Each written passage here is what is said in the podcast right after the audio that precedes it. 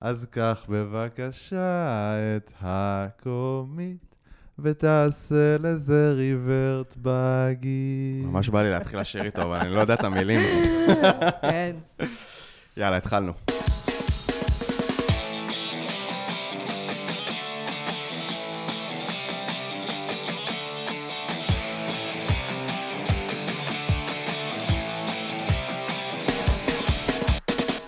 שלום, ברוכים הבאים לפרק מספר 79 של מפתחים חסרי תרבות. התאריך היום הוא ה-19 ליוני 2019. בוקר טוב, יפתח בר. בוקר טוב, אבי עציוני, מה שלומך? בסדר גמור, ובוקר טוב למיטל סנדור. בוקר טוב. סנדור או סנדור? סנדור. סנדור, בוקר טוב מיטל, מה עניינים? הכל טוב, כיף להיות פה. גם לנו כיף שאת איתנו. אה, אז מיטל, אה, אה, את HR בחברת צ'אג, נכון? נכון. והגעת היום לדבר איתנו על תוכנית מאוד מגניבה של חילופי מפתחים בין חברות. באמת קונספט מאוד מאוד מעניין, שאני אשמח לשמוע עליו, וגם יש כמה מאזינים שנראה לי שהתלהבו מהקונספט. בואו נדבר רגע על מה הוויפים שלנו, מה ה- What's in for me. אתה מתכוון. אבל אמילי, נכון? אמילי, כן. התלבטתי, כאילו, אם, צריך לה- להמשיך, כי כל פעם שאומרים אמילי, אז צריך להסביר, אז מה יצא לי מזה? שזה וויפים, שזה what's in it for אני חושב me. שאנחנו, עכשיו שגל לא פה, אפשר להפסיק עם זה. אפשר, אז רק וויפים? או רק אמילי? וויפים, רק וויפים בואו נבחר אחד ונדבוק זהו, בו. וויפים מעכשיו. יאללה, אז בואו נלך על זה. קודם כל, מגניב זו מילה מגניבה. בדרך כלל אומרים לי ספוקי, כל הפרויקט הזה של החלפת אה, עובדים, ואיך עושים את זה, אז נדבר על זה המון היום. אבל אני חושבת שאם מדברים על, ה- על הוויפים, אז הדבר המרכזי בעיניי, שהחבר'ה פה יכולים אה, בעיקר לקחת, זה, זה, זה השינוי בתפיסה של למידה, כי אנחנו היום בסביבה מאוד מאוד, אה, שמעודדת למידה, כולנו לרנרים, כולנו מחפשים את הדבר הבא, ממצים מאוד מהר, היה על זה אפילו פרק נדמה לי, כל הנושא של המיצוי. להניח. אה, כן, כן. ו- ואני חושבת שהפרויקט הזה הולך להדגים איך אפשר לעבור ממצב של למידה יותר אה, סטנדרטית, אינטלקטואלית, נקרא לזה, שהרבה עוברים בצורה יחסית אוטודידקטית, ללמידה מאוד חווייתית ומעמיקה, שמוציאה אותך מה- מהזון שלך ושולחת אותך למקום אחר. ולא באמצעות יום אה, עיון, רוורסים, זה, אני יודעת שהיה אחלה, וזה מגניב, אנשים לוקחים מסרים, ואחלה, אבל אנחנו מדברים על אתה משהו עושה קצת הסבת אחר. קריירה לשירה אחרי כן. בדיוק.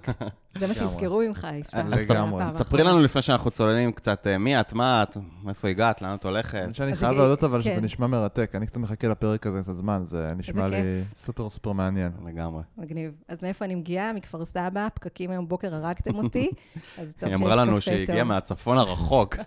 חשבתי שהיא באה מחיפה. כן, כן, הייתי צריכה קצת אה, לגרום לכם להרגיש לא בנוח עם השעה.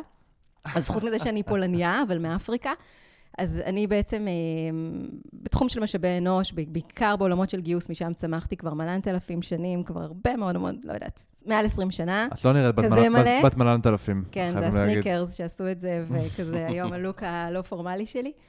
אמ, אז, אז אני ב-HR כבר הרבה מאוד אה, שנים, גדלתי מגיוס, זה העולמות שאני מאוד מאוד מחוברת אליהם, ובעיקר בונה אה, הנהלות בתוך חברות. הכיף שלי זה סטארט-אפים שנמצאים בשלב המאוד מרגש, שבהם הם צריכים להחליט מי האנשים שהם מצרפים, ו... ומהבנה שהם הולכים להשפיע על המוצר שלהם, על הקוד שלהם ועל התרבות שלהם, שזה זה, זה הדבר שאני הכי מחוברת אליו. וכך הגעתי לצ'אג לפני כמה שנים. ומה זה צ'אג?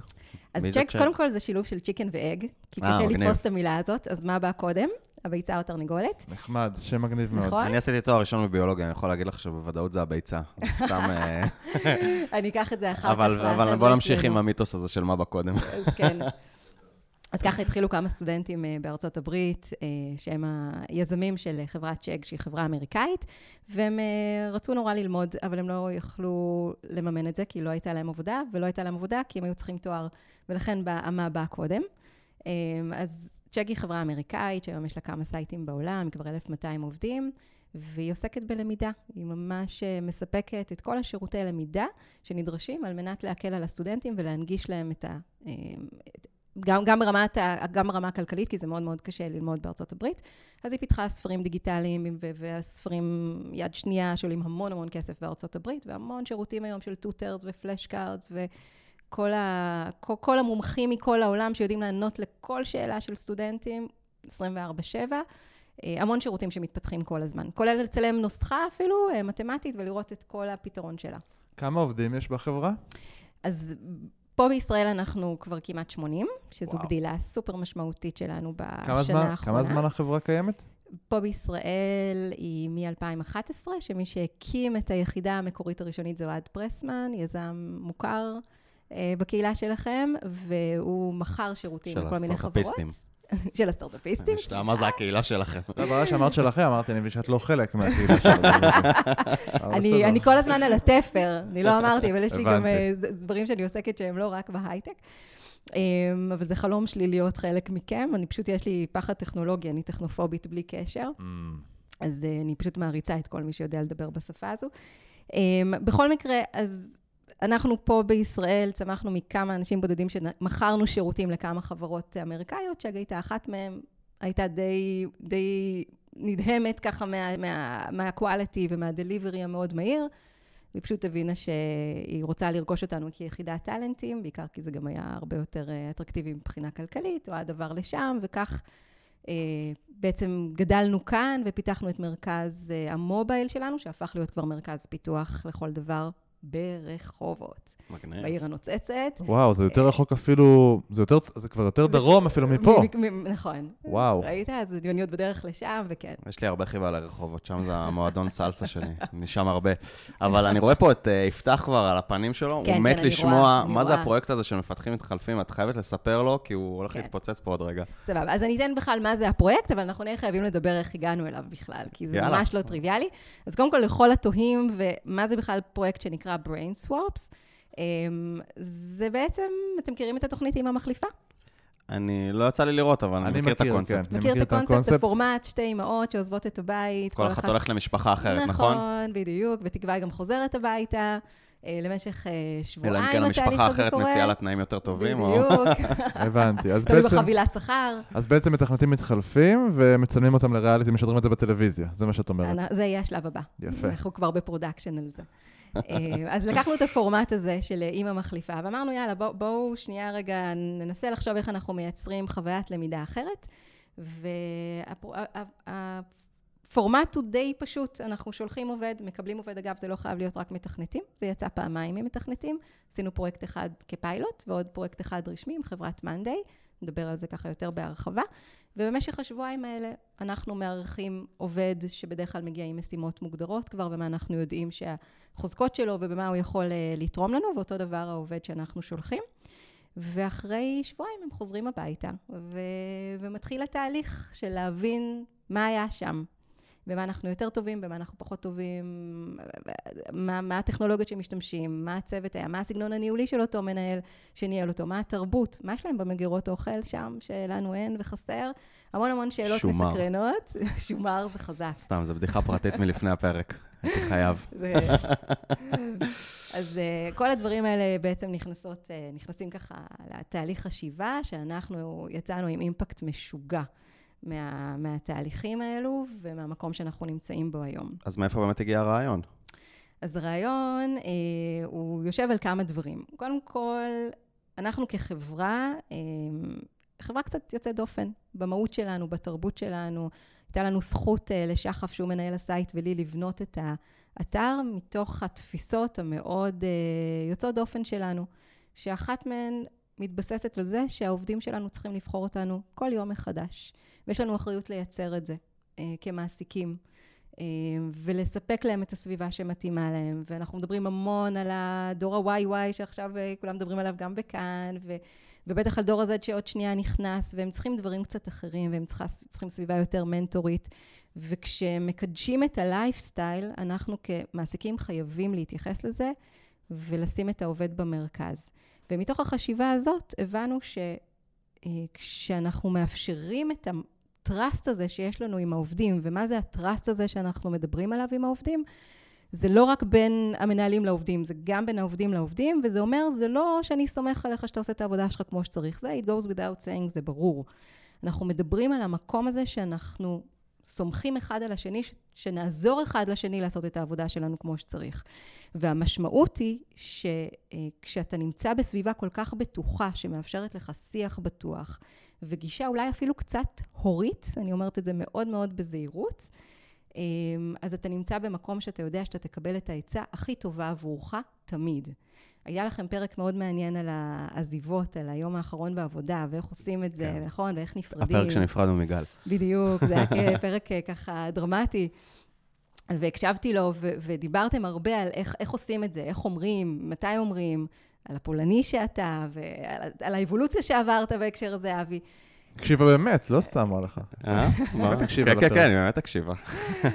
היא לא קפצה לא- ישר לסוף לשמוע מה לא, ההודעה הדרמטית. ממש לא. אני, אני עברתי דרך, עברתי תהליך. וזה כזה נורא בער לי, כי, כי התחשק לי להתפרץ ולהגיד, שנייה, אצלנו זה באמת לא ככה. אני יכולה להגיד לכם שבשש שנים שאני בצ'אג, אני זוכרת מקרה אחד שמישהו פשוט הגיש מכתב ואמר, היה אחלה, אבל אני עובר לדבר הבא. עכשיו, זה לא שהם לא עוזבים, הם, הם עוזבים, אבל אנחנו עוברים איתם את התהליך. קודם כל, אנחנו מעודדים אותם לבחון את המקום שהם נמצאים, אה, ללכת לרעיונות, הם משתפים אותנו בפניות לינקדאין שהם מקבלים, ואנחנו אומרים להם, שנייה, למה אתם כל כך מזלזלים את זה? שנייה, לכו, תבדקו. אולי כן נכון לכם לעשות רילוקיישן לאמזון כרגע, מה שאנחנו לא נוכל לתת זה לכם. די אמיץ. נכון, אבל, אבל זה יושב בדיוק על המקום הזה שאנחנו רוצים זה שהם... כזה הפוך על הפוך, שאם תגידו להם את זה, אז הם יגידו, אה, טוב, אז אני לא אעזוב, כי... כי הם אני חושבת שזה אותי. קורה, אני חושבת שזה קורה בצורה טבעית, אבל, אבל הרעיון הוא באמת לתת להם סביבה בטוחה ששמה אותם במרכז. וכשזו התחושה שלך, אז אתה לא, לא מסתובב עם הדבר הזה בבטן, אתה פשוט בא, מניח אותו, אתה יודע שלא לא יפעלו מתוך אינטרס אישי, וגם אם תגיד שאתה מתלבט, אף אחד לא יתחיל וישים איזה פוסט כבר שאנחנו מחפשים עובד במקומך, או נתחיל לעשות את זה מתחת לרדאר. זה פשוט לא הסגנון שלנו. אבל איך זה קשור ל...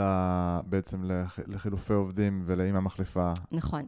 אז שאלה מצוינת, כי בטח עוד מעט תגיע שוב, כשנדבר קצת על איך בכלל משחררים עובד, ואיפה ההתנגדויות שאנחנו שומעים מהשוק, אבל מה, אנחנו נשלח עובד למקום אחר והוא לא ירצה לחזור.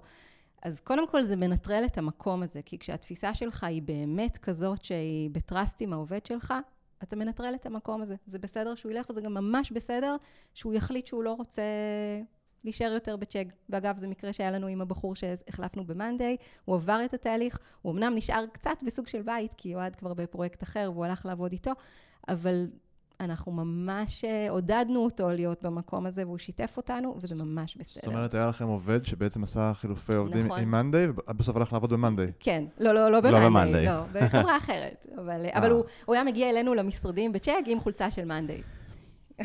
אז זה זה היה מגניב. אז בואו כן. בואו נצלול קצת ל- על הפרויקט עצמו. כן. איך בכלל יצאתם לדרך? אה, כן, איך זה נולד? זאת אומרת, סיפרת בעצם שאתם נורא עם טראסט עם העובדים ואתם בעד העובדים, אבל עדיין לא הבנתי אה, איך, איך זה מביא את החדשנות הזו, מהמם. לבוא ולהגיד, בוא נעשה חילופי עובדים אחלה. מחברה אחרת. אז שנייה לפני שניכנס לזה, עוד ממש ראייה קטנה קצת על, על התפיסה שלנו. אנחנו עובדים בצ'ק בתפיסת החוזקות, אה, שהיא מבוססת על פסיכולוגיה חיובית. אה, שבדרך כלל כשאני אומרת את זה, אז כזה, יש מבטים נורא מוזרים בחדר, שאומרים כזה, מה, תחשוב טוב, יהיה טוב, לא כזה, אלא זה ממש, אה, אה, זה, זה, זה מדעי. פסיכולוגיה חיובית כבר הופכת להיות מדעית, מדעי העושר, שזה למעשה לקחת את כל המשאבים שלך ו- ולראות איך אתה מוציא את זה הכי טוב. ויש חברה אמריקאית שנקראת גלופ, שהיא חוקרת את, את כל התחום של מדעי העושר, והיא בדקה איך מגיעים לרווחה אה, אה, נפשית אצל העובדים, ושמשאירה אותם מאוד אה, אה, מאושרים במקום שבו הם נמצאים.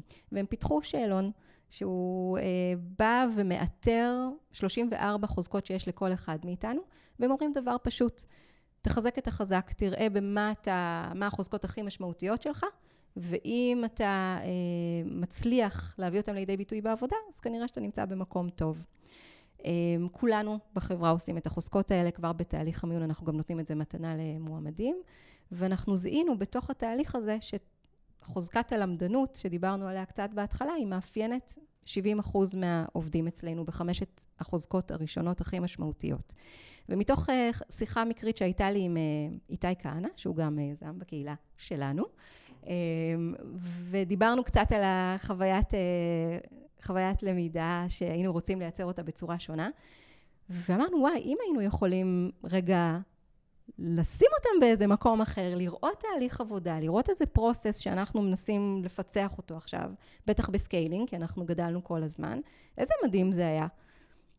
אז אמרנו, רגע, אז למה לא בעצם שנייה לעשות את זה? אני חושב שבאמת, אה, זה, כאילו, מה שאמרת, המשפט האחרון, זה של לפני, למה לא לעשות את זה, זה, זה משפט מפתח לדעתי, כן. כשאני מתעניין בפרויקט כזה. אני uh, הרבה פעמים מקשיב, אני, גם פה בפודקאסט, גם בפודקאסטים אחרים, גם בכנס רוורסים וכולי, לאיך חברות אחרות עובדות. Uh, ואחד הדברים שתמיד תמיד קשה להבין, זה באמת להבין לעומק, איך דברים קורים לא ב-happy flow. נגיד, כולם מדברים היום על ה... על ה uh, סגנון הניהול של Spotify, עם הסקואדים כן. וה tribes וזה, וכל חברה אומרת, אני עובדת בסקואדים, אני זה. אני רוצה להבין איך זה עובד, אני הייתי בהרבה הרצאות כאלה, איך זה עובד ביום-יום, מה קורה כשדברים אה, לא עובדים, מה קורה, כאילו, מי המנהל שלך, כל מיני דברים כאלה. וזה דברים שמאוד אה, קשה להבין אותם בהרצאה וגם בכאילו משהו קצת יותר עמוק. אה, ובאמת אני חושב שהדרך של לפתור את זה, זה כל מיני חברות שמעניינות אותי. אם אני רואה אה, מועמד שמגיע אליי משם, אני אומר, אוקיי, זה מועמד שמעניין אותי, כי הוא יביא הרבה שיטות אה, שאני לא מכיר, הוא, ידע אותם בטכניקה, הוא ידע אותם באינטואיציה, כי הוא חווה אותם במקום אחר, וזה כאילו כבר אינטואיטיבי בשבילו איך, איך לעשות את הדברים האלה. באמת אני חושב שבפרויקט הזה, מה שמעניין זה הקונספט הזה של כאילו, אתה... לא אה, רק רואה איזה הרצאה על הסיפור, אלא אתה הולך לחברה ואתה חווה את זה ורואה את זה ב- ביום-יום. זה לדעתי מה שמעניין בסיפור הזה. כן, אני חושב שיש הבדל גם מאוד משמעותי בלמידה בין התיאוריה לבין הפרקטיקה. לגמרי. זה מאוד דומה למה שאמרת. אה, שם לב, הרבה מאוד, הרבה מאוד אנשים, נגיד, אה, אצלנו יש מישהו בעבודה שהוא אה, יחסית לא מנוסה, הוא הגיע מעולם אחר, לא מעולם ההייטק, אה, הוא product manager אצלנו, ובעצם הוא...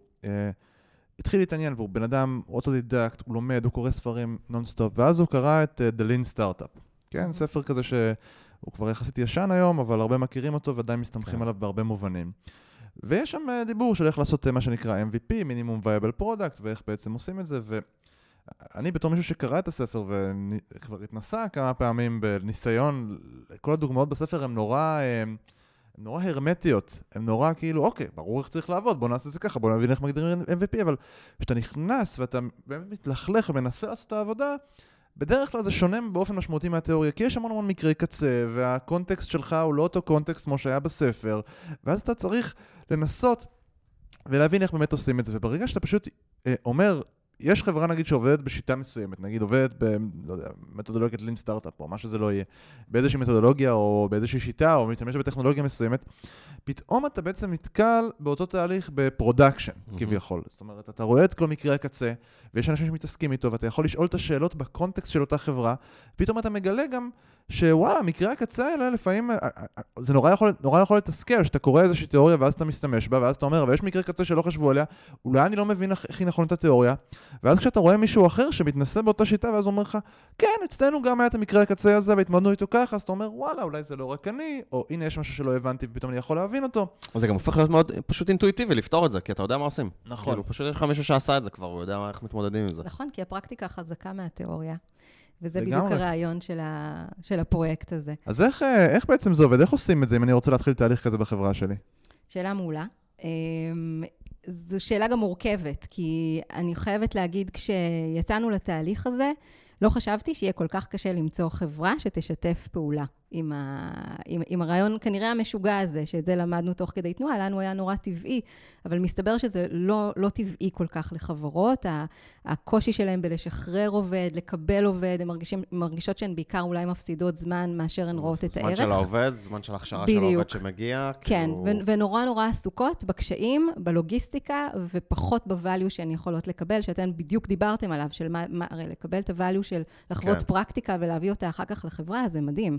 תחשבו שאתם שולחים עובד שהוא גם משמש כיועץ, אבל הוא גם מתלמד בו זמנית. זה שני כובעים מקבילים.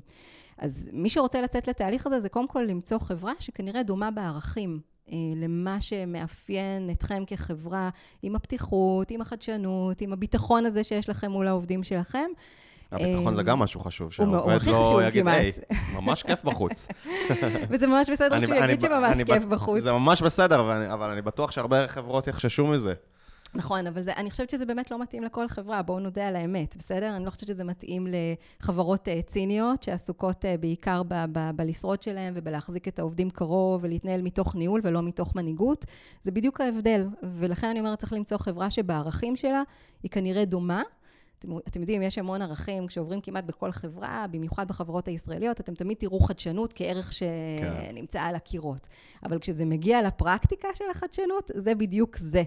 ואם החברות לא מספיק אמיצות להיות במקום הזה שמוציא אותם קצת מהאזור נוחות שלהם, ו- ומבינות שהvalue יהיה הרבה יותר גבוה מהסיכון שאולי הוא יעזוב, אז, אז זה השלב הראשון שצריך לחצות איך, אותו בכלל. אז איך מוצאים חברה בפרקטיקה? אז לנו זה היה מאוד לא פשוט. אה, השלב הראשון שלנו, אנחנו עשינו את זה פעמיים. פעם אחת עשינו את זה כפיילוט, כי באמת זה היה נורא מפחיד לכל מי שהצענו לו.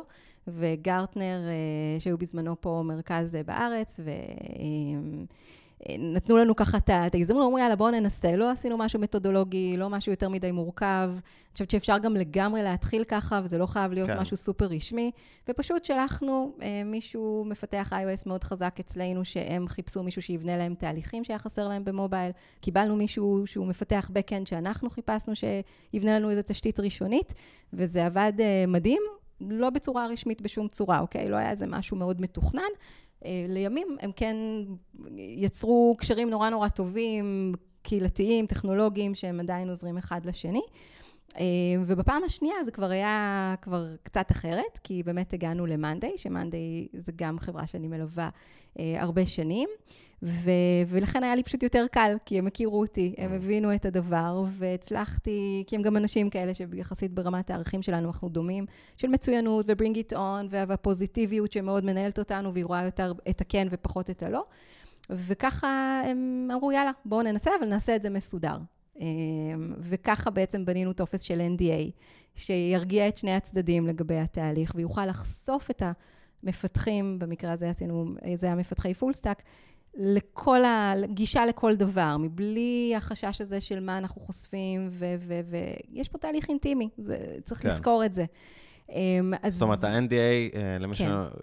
אני לא זוכר מה הרשת, Non-Disclosure Agreement, כאילו הסכם סודיות. נכון, בעצם, בדיוק. הרעיון זה שכאילו המפתח שמתחלף יוכל להשתתף נכון. בכל דיון ולראות כל חומר, נכון?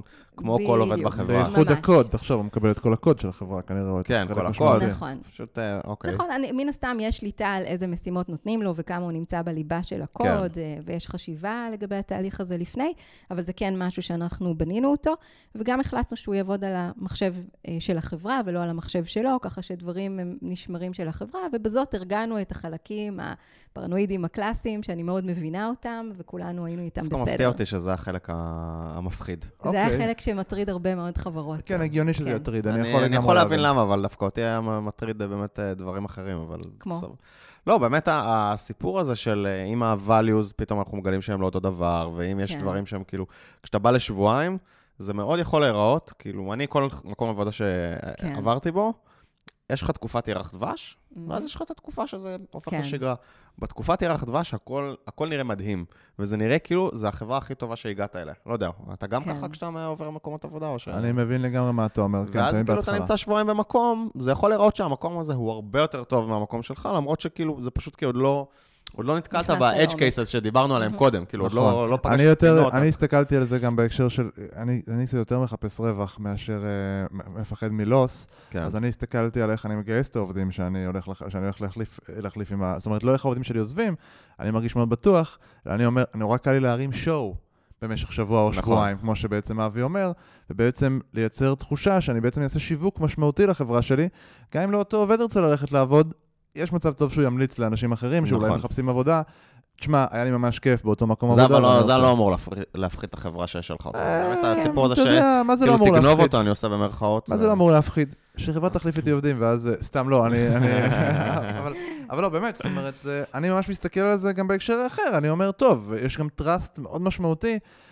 מה האינטרס שלי? כי אני, אתה יודע, הראש הקרימינלי שלי ישר אומר, בוא נעשה את זה, ואני הולך לייצר מזה הזדמנות אה, אה, לעשות שיווק, slash, אה, אתה יודע, לגייס, slash, וזה זה לא, זה לא האינטרס הטהור שממנו, זאת אומרת, הצד השני לא אומר, טוב, סבבה, אני אעשה את זה כדי שיפתח יעשה שיווק לחברה שלו ויוכל להשוויץ כמה החברה שלו שווה ולגייס עובדים. כן. אתה מבין, האינטרס צריך יותר טהור, ואני אומר, גם זה, זה אותי זה יותר הפחיד, אני אמרתי, אם הצד השני חושב כמוני, אז אולי אה, אנחנו לא באינטרס הטהור, ואני נכון. צריך, צריך אולי היכרות אינטימית עם המנהל בצד השני, באופן משמעותי, לפני שאני בכלל מתחיל איזשהו תהליך כזה, כדי שיהיה trust בינינו, כדי שהוא לא נכון. ירגיש בנוח נכון. לעשות משהו לא מתאים. נכון, ולכן יש תהליך מקדים. זה לא כזה שהם נפגשים פעם ראשונה כשעושים את ההחלפה, אלא אז יש גם לא כמו- חשיבה. אז זה לא כמו יום מחליפה. אז נכון, זה קצת שונה, אנחנו שדרגנו את הפורמט. מזל שראית. ובאמת יש פה תהליך מקדים שבו אנחנו עושים אה, מפגשים אה, משותפים, גם של המנהלים שהולכים לקחת חלק בתהליך, גם של ה-HRיות. HRיות, כי פשוט זה היה HRיות ולא היו HRים, אבל... אה, וגם, אה, וגם של המפתחים שחשבנו שיכולים להתאים. זאת אומרת, היה תהליך מקדים של למידה, אה, של מי האנשים שיכולים לצאת לפרויקט הזה, מה הכישורים שלהם, מה ה-value שהם יכולים לתת לכל חברה, ומה החברה המארחת צריכה.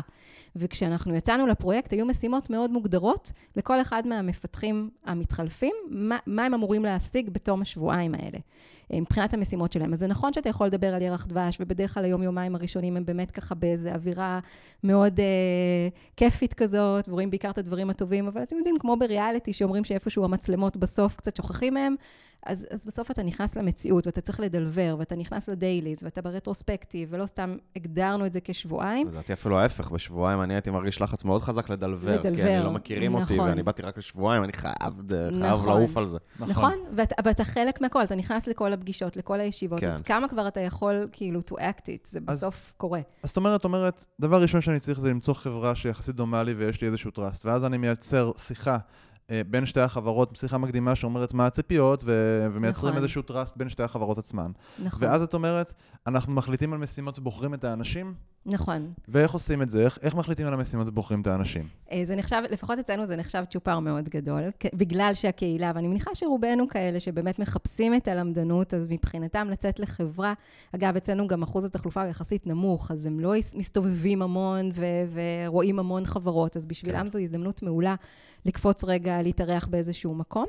אה, ובעיקר כי הם סוכני שינוי, זאת אומרת, בגלל זה זה צ'ופר מאוד גדול. האימפקט שאתה מביא אחר כך לחברה שלך כ- כ- כיועץ כפול הוא, הוא אדיר. תחשבו מה זה, כמה, כמה אה, משמעות יש לעובד במקום הזה, שמשנה תהליכים, שמציג דברים אחרת. במקרה שלנו, גם אותו מפתח, היו לו כישורי כתיבה מאוד טובים, אז הוא פשוט כתב מין יומן מסע, איזה בלוג כזה, שכל יום הוא כתב מה הוא עבר, ומה, מה, גם בדברים היותר טובים וגם בדברים הפחות? טובים. בטח. אתם יכולים אה, לקרוא את זה, אני אשלח לכם. צריכה לשים לנו רודיק reference בפרק. חנוכייב, אני אשים לכם גם לינק, מגניב. ותוכלו לראות את זה, שאגב, Monday בהחלט משתמשים בזה כחלק מה branding שלהם, ובצדק. ביומן מסע שלו? לגמרי. מגניב. אה, אז, איך, אז, אז זה קודם כל, לשאלתך, בהחלט שופר. אנחנו כן החלטנו לקחת אנשים שמכירים את ה culture מאוד מאוד טוב. זאת אומרת, אנשים שנמצאים מספיק זמן בחברה, שמכירים את התהליכים, יודעים שיכולים להסביר לייצג אותה, אותם. כאילו? זה הרעיון? בדיוק. יודעים לייצג אותה, יודעים להסביר למה היא עושה את הדברים שהיא עושה, להגיע עם שאלות אמיתיות שמטרידות אותנו, כי אנחנו כל הזמן בסימני שאלה אם אנחנו עושים את הדבר הנכון, בטח כשאתם ב scaling כזה או אחר, אז חברות משתנות, תרבות כן. משתנה, אנחנו צריכים לעשות את ההתאמות ולהגיע עם השאלות הנכונות ולבחון אותן כל הזמן. מישהו שהוא קצת, שהוא צעיר בחברה, לא תמיד ידע ו- ויכיר מספיק היסטוריה בשביל להסביר כל מיני דברים ולבחון את זה בעין קצת יותר רחבה. אה, אז זאת הייתה המחשבה מבחינת האנשים שאנחנו רוצים, וגם אנשים שהרגשנו ש... שהיו מספיק זמן וצריכים לחוות עוד חברה, צריכים לחוות עוד תרבות, עוד טכנולוגיה. הם, הם כולם מאוד רוצים לצאת, אנחנו צריכים... למה החלטתם על שבועיים? אה, אז על שבועיים החלטנו כי, כי זה פשוט היה פשוט עם ספרינט. ספרינט בדיוק. אז אנחנו ככה, ככה אבל אנחנו... למה לא שני ספרינטים נגיד? אז מה, אבל מה אם באמת, אז גם החברה השנייה צריכה שיהיה לה ספרינט של שבועיים בהכרח? אה, במקרה של מאנדיי וגרטנר זה יצא בול. הם צריכים להיות והרוב בספליט. החברות באמת עובדים, אז אנחנו, יצא שאנחנו גם היינו מגבילים, אז זה יצא טוב. לא, זה לא רק, זה צריך להיות גם שבועיים וגם בספליט, כי יכול להיות שספרינט ש- מתחיל בשבוע כן, הפרש. כן, אופסט. נכון, אז זה יצא, במקרה, במקרים האלה זה יצא טוב. אני חושבת שזה לא, לא בהכרח מחייב, ואפשר אפשר למצוא פתרונות אחרים uh, כדי uh, לעקוף את זה. אבל זה היה, שבועיים הגדרנו את זה כמספיק זמן. Uh, לחוות פשוט cycle שלם של ספרינט, מהמם. ולחוות גם את עבודת הממשקים, planning, גם את לעשות ה dailies, גם... משימות, production. retrospective. ותגידי. אני כחברה, שאני עכשיו מקבל מפתח מהחברה השנייה, אני, איך אני יודע שאני מקבל מפתח טוב? אולי הם נתנו לי מפתח שהוא לא טוב, אולי הוא לא מתאים למשימות, אני מראיין אותו, מה, מה קורה שם? תפטר אותו אחרי שבועיים. זה, זה בטוח קורה. אבל אני רוצה לדעת, אתה יודע, אני, אני הולך לוותר על מפתח שלי למשך שבועיים, שאני אם אני, אם, אם הבנתי נכון, אני כנראה מישהו שהוא נותן לו צ'ופר, כנראה מישהו שאני מרוצה ממנו, מישהו שאני כן. חושב שיכול לייצג את החברה, זה כנראה מפתח שנותן הרבה ערך בשבועיים, ואני הולך לוותר על הערך שאותו מפתח נותן בשבועיים בחברה שלי. אני מצפה לקבל משהו לא פחות טוב, אז איך אני דואג שזה יקרה, כאילו, מעבר לטראסט, כי בסופו של דבר גם יכול להיות שזה שאני חושב שהוא נותן לי מפתח טוב, אבל בשבילי זה לא בהכרח הולך לעמוד בציפיות. איך אני דואג לזה? אז בתהליך ההיכרות המקדים שלנו, בהחלט יש פגישות אה, אישיות גם של המתחלפים המיועדים, עם המנהלים שצפויים אה, ללוות אותם בתוך התהליך, ובהחלט יש מקום לשאול את השאלות וללמוד ולהבין. אמ, החברות שלפחות אנחנו בקשר איתן או בוחנים אותן, אנחנו בדרך כלל לוקחים חברות שאנחנו יודעים שהקור הטכנולוגי שם הוא מאוד מאוד חזק, ואני חושבת שאנחנו נתפסים גם ככאלה. צ'אג הרבה שנים נתפסה כאחד המרכזי מובייל הכי חזקים, ו- ובאמצעות השיחות האלה גם היה אפשר ללמוד את זה, מתוך פרויקטים שהם עשו. ו... כן, תראי, זה נכון שיכול להיות שמרכז נחשב כמרכז טוב, זה לא אומר שכל העובדים שם הם בהכרח באותה רמה. הרי זה מאוד ברור שיש הבדלים תמיד בפערים בין העובדים, זה לא משנה באיזה, לפחות מהניסיון שלי. כן. באיזה מרכז היית יש הבדלים. ואני שוב חוזר ואומר, סבבה שהם אומרים, יופי, צ'ק זה חברה טובה ויש שם עובדים טובים, אבל גם לי יש חברה טובה ויש עובדים טובים. ואני יכול לשלוח עובד שאני מרגיש שהוא אה, כן. יותר נותן ערך פחות נותן ערך, יש לו חוזקות, אה, כמו שאמרת, לו חוזקות במקומות מסוימים או אחרים. אני, אז זאת אומרת, זה פשוט, אני, אני מצליח להבין כי אני סוג של מראיין את העובד שאני הולך לקבל פשוט לפני התהליך, זה בעצם... לגמרי, זו יותר שיחה, אנחנו באופן כללי פחות אה, בענייני רעיונות, לא, גם לא ב- בהקשר טכני. אפילו. הגיוסי, אבל בהחלט כן, זאת אומרת, יש, יש תהליך של היכרות מקדים, שבוחנים את ההתאמה. ויש אה, מצב שאני אומר, תשמע, לא נראה לי שזה מתאים, ואז מביאים מישהו עוד אחר? לא נתקלנו, אבל בטח שכן. זאת אומרת, אם אנחנו בתוך התהליכים האלה נזהה שיש אי-התאמה, אנחנו גם לא נרצה לעשות את זה לעובד שלנו. יש לנו אחריות אה, כן. מאוד גדולה בהקשר הזה, לאן אנחנו שולחים אותו, לאיזו סביבה. אז חשוב לנו שהסביבה תהיה תומכת ומחבקת וכזאת שבאמת אה, תאפשר לתהליך הזה לקרות ולקרות טוב. ואני רוצה שנדבר שנייה על מה קורה בשב... במהלך השבועיים האלה. כן. כאילו, זה אהה. נתק מוחלט, אתם, או שאתם לא, מדברים עם ממש העובד, לא, אנחנו היינו כל כך אה, סקרנים, לא נתנו לא להם. מתקשרים אליו אה, לבעיות production וכאלה? אז אנחנו מאוד, אה, מאוד נמנענו מלהציק לו בדברים כאלה, אבל היינו מאוד סקרנים לגבי מה עובר עליו. אוקיי. מה עובר עליו, מה, מה קורה שם, מה מטריד אותו, איך טוב לו, מתייחסים אליו יפה. רגע, וגם עוד שאלה, אתם נותנים לו את הדברים האלה שתמיד נותנים לעובד ביום הראשון, כזה את ה... לא יודע, ברור. את המחברת. הבובלה, זה, כובע. זו כל- ההזדמנות הכי טובה לתת את זה, אבי, ממש. לדעתי, לא? זו ההזדמנות הכי טובה לתת את זה. אתה... מה. כדי שהוא ילך עם זה אחר כך? אתה כולך, כן, כן, ברור. כן, זה כן. בדיוק, אתה, אתה, יש לך הזדמנות לקחת בן אדם ולשבות אותו בתוך החברה שלך, ש... אני חושב שכן, לגמרי. אבל אני חייבת להגיד הערה בהקשר הזה, שאנחנו לא מדברים על הסיטואציה שהיא דומה לזה שאתה קולט עובד חדש. כן. בסדר? זה לא הסיטואציה. אתה- אתה לא עושה שאתה. משבלן אותו ישר כן. לתוך התהליכים שלך, אתה מקבל אותו כמישהו שהוא באמת הולך להיות סוג של קונסלטנט כזה. כן. נכון. ובא לתת, ו- ו- ו- ו- לתת ולקבל. אז הסיטואציה היא אחרת, מקבלים אותו אחרת, אמ, ואנחנו היינו מאוד סקרנים על מה עובר על רודיק ביום-יום. גם, גם, גם, אני חושב שפה זה כאילו באמת החלק הכי חשוב של לקבל עובד. תמיד מדברים על היום הר, הראשון, ואיך לקבל את העובד לחברה, וכאילו איפשהו אני תמיד אומר, כאילו, זה כיף, זה כן. כיף שמקבלים אותך טוב, אבל גם אם זה לא הדבר הכי מושלם, בסוף יש לך כמה שנים בחברה הזאת, ו, והיום הזה, אם קיבלת את ה swag הזה או אחר, אתה לא תזכור את זה כשאתה לגמרי. ככה. אבל פה בשבועיים אתה כן תזכור את זה. זה לגמרי. כאילו, כל הרושם החוויה. הראשוני פה הוא נכון. מאוד מאוד חשוב. נכון. ובגלל הסקרנות הזאת, ובגלל שכל הזמן חיפשנו מידע של מה קורה עליו, ככה נולד הרעיון שהוא פשוט יכתוב את היומן מסע הזה, הוא פשוט כתב כל יום איזשהו מייל. אה, הוא שלח לכם את זה. כן, כן, זה לא סיכם. ל- למגירה. לא, לא, לא, לא, זה היה אה, ממש, מגניב. כאילו, הוא עשה אאוטינג לכל מה ש- התחושות שלו והרגשות שלו ומה שעובר עליו. אז צריך גם לבחור מישהו שכאילו יודע לג- זה אנחנו הבנו לתקשר מאוד בדיעבד. מאוד אה, חזק את הם הדברים. כן. האלה. בחרו, כן. הם בחרו מישהו שיודע לכתוב, זה מה ש... כן. כן, כן, אבל זה לא, זה, את זה לא. ידענו באותה נקודה. אנחנו אה, כן ידענו הבנתי. שהוא יודע לתקשר מצוין, וזה כן. גם היה חלק מההחלטה. שלנו. ידענו שהוא יודע לכתוב. קוד, לא ידענו שהוא יודע לכתוב. זהו, בדיוק. זה היה משהו, כמו שאתה פתאום שר, כן? אז הוא סיים סיים. אז, אה, אז זה מה שככה למדנו תוך כדי uh, תנועה לרודיק, אבל הרעיון היה כן לקחת מי שמכיר את הקלצ'ר, שהוא הרבה זמן, ושהוא יודע לתקשר.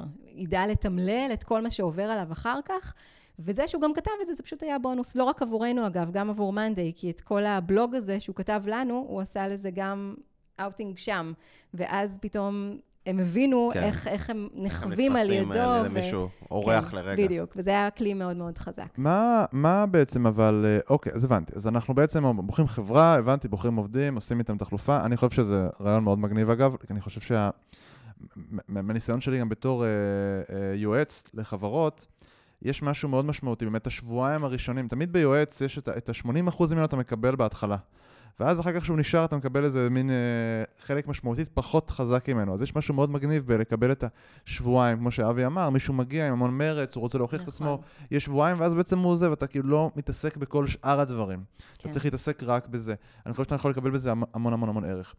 אז דיברת על זה שהתהליך הזה נולד בגלל שאתם רציתם לייצר איזשהי סוג של למידה חדשנית. נכון. Uh, ומה בעצם הצעד הבא? זאת אומרת, uh, מה הדור הבא של התהליך הזה? זאת אומרת, עכשיו יש לנו, עושים את זה, אני נשמע גם שעושים את זה פעם אחת, לא נשמע שאתם עושים את זה כל חודש, כל שבועיים, זה לא נשמע, זה נשמע ממש שאתם עושים פעם בהרבה זמן. לא, אנחנו עשינו את זה פעמיים, ואנחנו מתכננים כבר את הפעם הבאה, אנחנו בדיוק uh, בתהליך של חיבור לחברה. מתי הייתה הפעם הראשונה? לפני כמה זמן? לפני שנתיים. זאת אומרת, ו... זה ממש קורה אחת להרבה נכון, זמן. נכון, אבל אני חייבת להגיד שהפעם האחרונה, אחרי מאנדיי, אנחנו פשוט, היה אימפקט כל כך גדול למה שאנחנו הבנו שאנחנו צריכים לשפר, לעשות, ללמוד, שפשוט לקחנו זמן למידה אמיתי ליישם הרבה מאוד דברים. אני אתן לכם אפילו כמה דוגמאות פשוטות להבין. איך המבנה של הצוותים שלנו היה בנוי, אם זה היה מבנה ש, שגם עוד לא עבדנו מספיק באג'ל כמו שצריך, וגם איפה ה-QA יושבים, איפה ה product יושבים.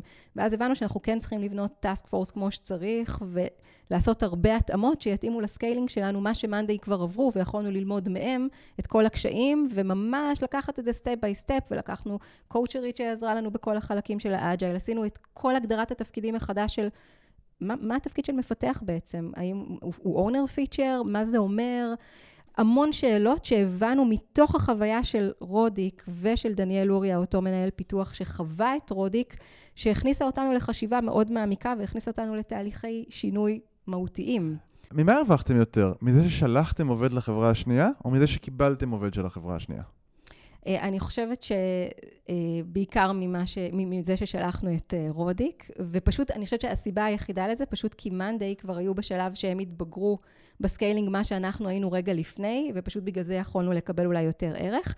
monday הרוויחו המון, גם בחלקים אגב של ה branding שדיברת עליו, כי תחשבו מישהו כזה שכותב יומן ומגדיר את כל היום-יום כן. שלו ומפרק אותו למשימות ולחוויות שלו של מה זה ברמת אפילו תהליכי גיוס. branding בתהליכי אה, עכשיו... אה, אבל זה. נשמע כאילו ששתי החברות הרוויחו יותר מזה שאתם שלחתם עובד אליהן. למה בעצם לקשור בין שני התהליכים האלה ולעשות את זה עם המחליפה, חוץ מזה שזה גימיקי נחמד, mm-hmm.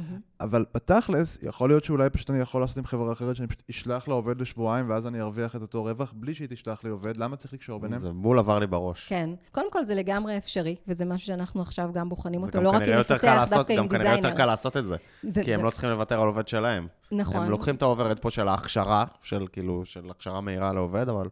כנראה שאם זה עובד טוב, הוא ייתן להם ערך בשבועיים האלה. זה נכון, אבל uh, קודם כל זה אפשרי, ואנחנו עכשיו בתהליך uh, חשיבה כזה, לא, לא של מפתח אגב, אלא של designer, ולעשות mm-hmm. מהלך כזה שהוא חד-כיווני, והוא לגמרי אפשרי. אני אומרת, אין פה פורמט designer קשיח. designer זה קלאסי. האמת שכן, אתה לא צריך להקים סביבה, להקים את הכל. designer זה נפלא. דיזיינרים זה מעולה. ממש, ולגמרי אפשר לקחת את זה להרבה דברים, אני חושבת שגם HR זה חלק מה, מהתוכנית עבודה שלי לשנה הקרובה בלעשות את זה, כן. אני חושבת שזה לגמרי פתוח. הפורמט הזה הוא לא קשיח, אפשר להשתמש בו והוא אג'ילי, ופשוט לקחת את הרעיון רק החווייתי. עכשיו, אני חייבת להגיד, גם uh, מליאור בראבר שהגיע אלינו ממאנדיי, וגם לפני כן מאביעד שהגיע מגרטנר, אנחנו למדנו המון. הם הרימו לנו והם עשו לנו משימות שהיה לנו מאוד קשה לעשות באופן עצמאי לבד, כי לא היה לנו את הידע. אז זה לא שאנחנו לא, לא קיבלנו, אני אומרת שמבחינת הערך, בגלל שאנחנו ארגון שבמהות שלו גם מתעסק בלמידה, אז כנראה שהמקום שלנו בליישם את זה ולעקוב על זה, ובא, הוא היה מאוד קרוב, ובגלל שאולי אנחנו גם הפסיליטייטור של הדבר, אז יש לנו מחויבות גם כלפי עצמנו כל הזמן לעבוד בזה. אמ, אז הערך הוא, הוא מדהים כשהוא קורה כפול. אני חושבת שלא הייתי מוותרת על זה, אבל לגמרי לגמרי אפשרי לעשות את זה חד-כיווני. אמ, אז מה, התהליך הזה נשמע ממש מדהים. איזה דברים, לדעתך, שוב, את חושבת שכדאי לעשות אחרת, או דברים שהם עבדו לא טוב בתהליך הזה? קשה לי לחשוב על משהו שלא עבד ממש טוב. אני כן יכולה להגיד שמהתהליכים שעכשיו, כשאנחנו מחפשים חברה, מתוך הלמידה של התהליך האחרון, זה כדי שה impact יהיה זהה לשני הצדדים. אז צריך כנראה למצוא חברה שהיא אולי נמצאת באותה נקודת זמן ברמת ה scaling שלה, אמ, ואז אפשר לראות סימטריה קצת יותר טובה, אולי. אמ, אבל אני חושבת שבאמת בתהליכים כאלה של למידה שהיא פתוחה, נורא קשה למדוד את זה בכישלון או הצלחה, כי, כי בסוף זה הצלחה. כי אתה הבאת משהו לחברה שלך, שתי החברות הרוויחו big time מהתהליך הזה, בכל היבטים. גם בהיבט של ה branding, כמו שדיברת, שהוא היבט שהוא off side, הוא כזה, הוא לא, הוא לא העיקר, אבל הוא לגמרי קורה, בעיקר בתהליכים פנימיים של uh, השפעה, של עובדים מתוך החברה על התהליכים ארוכי טווח שהחברה מייצרת בזכות הייעוץ שלהם. נשמע מאוד מגניב. רוצה לעשות לנו סיכום ככה בשני משפטים, ה-key takeaways פה, לפני שאנחנו עוברים לשאלות מהקהל? אמ, אז יאללה, אני חושבת שהסיכום הכי טוב זה, זה פשוט, יאללה, תלכו על זה, אל תפחדו מזה. אני יודעת שהתפיסה היום, גם של uh, מנהלים, ואולי גם של עובדים, וגם של HR, יש משהו שנורא מפחיד במקום הזה של לשחרר עובדים, כי גם ככה קשה נורא לגייס אותם. אני אומרת, גם כ- כעובדים שאתם, גם אם אתם בקהילה של המנהלים, אנחנו בעולם עבודה חדש, כזה שמאפשר לנו להיות יותר מדבר אחד, כזה שצריך לאפשר לנו כל הזמן את החופש ולראות דברים, וככל שנפתח את זה ונזמין את העובדים שלנו להיות במקום הזה, אנחנו נהיה פה ליותר זמן. אמ, והלוואי ש... ש, ש, שמפה תבוא איזו בשורה קטנה. ואם אתם רוצים uh, לעשות את זה, אז אתם יכולים פשוט לפנות למיטל uh, ולצ'ק. כן, אתם יודעים שיש חברה אחת שכבר uh, מוכנה לעשות את זה איתכם, ואני חושב שמשם זה גם יכול לייצר... לא, יש הרבה חברות שמוכנות, הן פשוט לא בהכרח, כמו שאמרתי, בגלל שאנחנו מחפשים את ה scaling הנכון, הן לא תמיד מתאימות לנו, אז אנחנו פשוט מחברים עכשיו בין חברות שמעוניינות, אנחנו משמשות כ... אז בכלל תפנו למיטל. לגמרי, אנחנו היום facilitator של הדבר הזה, אנחנו עושים את זה בהתנדבות ומחברים בין חברות. אז חופשי תפנו, יש גם אתר שנקרא Brain Swaps, אפשר להיכנס, להגיש גם משם, לראות את כל ה... חומרים כתובים. יאללה, נעבור לקצת שאלות מהקהל. אז uh, אני, לא תאמין, אבל אני פרסמתי פוסט בטוויטר. מה אתה אומר? חשבתי שהטוויטר uh, ימות אחרי גל, אבל uh, זכרתי לעשות את זה. חשבתי שגל עושה את זה במילואים. זה הייתי אני. אז uh, אתה קח את הפייסבוק, אני אקח את הטוויטר. אז בואו נתחיל מהפייסבוק. אז uh, רז שוטי שואל, באיזה מדינות uh, חילופי העובדים קורית? זאת אומרת, האם יש, האם יש מקום גם לעובדים מרחוק בחילופי עובדים? אחלה שאלה. אה, אז כרגע זה קורה פה רק בישראל, אנחנו עדיין מגדירים את זה כמשהו יחסית אה, ראשוני שהיינו רוצים אה, להמשיך ולעשות לפחות עוד פעם, פעמיים. ואחרי שנפתח את זה כרגע, כמו שאנחנו פותחים את זה לקהילה בכלל, אז אני מאוד אשמח לקחת את זה אינטרנשיונל. יש לנו כבר חברות מן הסתם שיהיו מעוניינות לעשות את זה, אנחנו כבר אבל לא ברימוט. אבל לא ב remote. לא ב remote. השלב. הבא אולי. כן. ליאור ישראל שואל, מה עובד טוב יותר, חילופי מפתחות או חילופי מפתחים? אני לא בטוח שיש לכם מספיק data לדעת על זה, וחילופי מפתחים עם שבע שנות ניסיון או פחות. והאם יש גם אה, מקום לחילופים אחרים שעל זה ענית, למשל אנשי מוצר או אנשי תמיכה? נכון, לגמרי יש מקום. אז מה לגבי המפתחות מפתחים? אני מניח שאין לך עוד אמ, data על זה. אה? אין לי עוד מספיק, אני חושבת, מבין מי ששלחנו, זה אנשים שהם היו אה, ככה עם משהו כמו 4-5 שנות ניסיון, אבל אני חייבת להגיד, הסניוריטי בעיניי הוא בכלל לא אישיו. אגב, גם כתפיסה, אין לנו, אנחנו לא משתמשים, לא סיניור, לא ג'וניור, זה לא מעניין אף אחד, זה it's not about your seniority, it's about your impact. ואם כן. האימפקט הוא משמעותי, מבחינתי גם אם זה מישהו עם שנתיים ניסיון, אבל הוא מכיר את החברה טוב, הוא יודע לתמלל דברים, הוא למדן, מבחינתי זה תופס. אמ, אביעד רוזמן שואל, רוסמן. רוסמן שואל, אה, אני רוצה, הוא אומר שהוא רוצה לשאול בעצם דווקא על רעיונות עבודה ועל האם יש שיתוף מידע דווקא בין מגייסות על מועמדים, זאת אומרת, לא רק אה, אה, חילופי עובדים, האם יש שיתוף אחר בין חברות שקשור באמת לחילופי עובדים, והאם מחליפים עובדים עם מתחרים, זאת אומרת, אם החברות עוסקות בתחומים זהים, אז יש נגיד אולי מנגנון של לעשות סטאז' אולי בחברה באיזשהו פורמט או משהו בסגנון הזה. אוקיי. Okay. אמ, um, קודם כל, אנחנו לא ניכנס לתהליך כזה עם חברה מתחרה, יש פה את כל הנושא של האינטימיות שדיברנו עליו, כן. וכדי להימנע מזה, אז אנחנו נחסוך את האי-נעימות ואת האי-נוחות לכולם. אה, נקודתית לגבי ראיונות עבודה, אני חייבת להגיד שאני חושבת שהמושג הזה, הוא צריך להיעלם מן העולם, אנחנו לא מאמינים בו, אנחנו מקיימים פגישות, ניהול קריירה, to talk, אין לנו שום תהליך כזה של פינג אה, פונג של שאלה תשובה, שאלה תשובה, אני לא מאמינה בזה. ואני אשמח אם, אה, אם, אם הקהילה ככלל תצטרף לדבר ותניח בצד את כל. התהליכים המיושנים האלה של רעיונות עבודה קלאסיים. אבל יש מועמדים, אתם עדיין מדברים על מועמדים, נכון? זה עדיין מילה, או שזה לא נקרא ככה. אה, לא, אנחנו מדברים על זה במובן של אה, מועמד. אני חושבת שמועמד בהגדרה הוא גם לקוח, ולכן ההתייחסות שלנו צריכה להיות אליו כלקוח. אז אם יש לך מועמד, כן. ואת, אה, האם את, יש לך שיתוף מידע על מועמד עם חברה אחרת? זאת השאלה. אני מאוד נמנעת מזה. כאילו, אם יש לך, אני- אה, נראה לי שהשאלה זה אם יש לך, כאילו, מודיעין כזה, זו HRית הכוונה? HRית אם אני. אעזר בזה. לא, אם את תשלחי לה, או היא כן. תשלח לך, אם תשתפו בעצם מידע, תגידי, וואלה, אני משיגה מועמדים, מי משיגה מועמדים, אולי נשתף לא, בינינו. אני- כן, אתה חושב שזה לא השאלה? אני בטוחה אם חושב שזה לזו יותר הכוונה. אה, מידע על המועמד, לא עם אה, הקורות חיים שלו עוברים.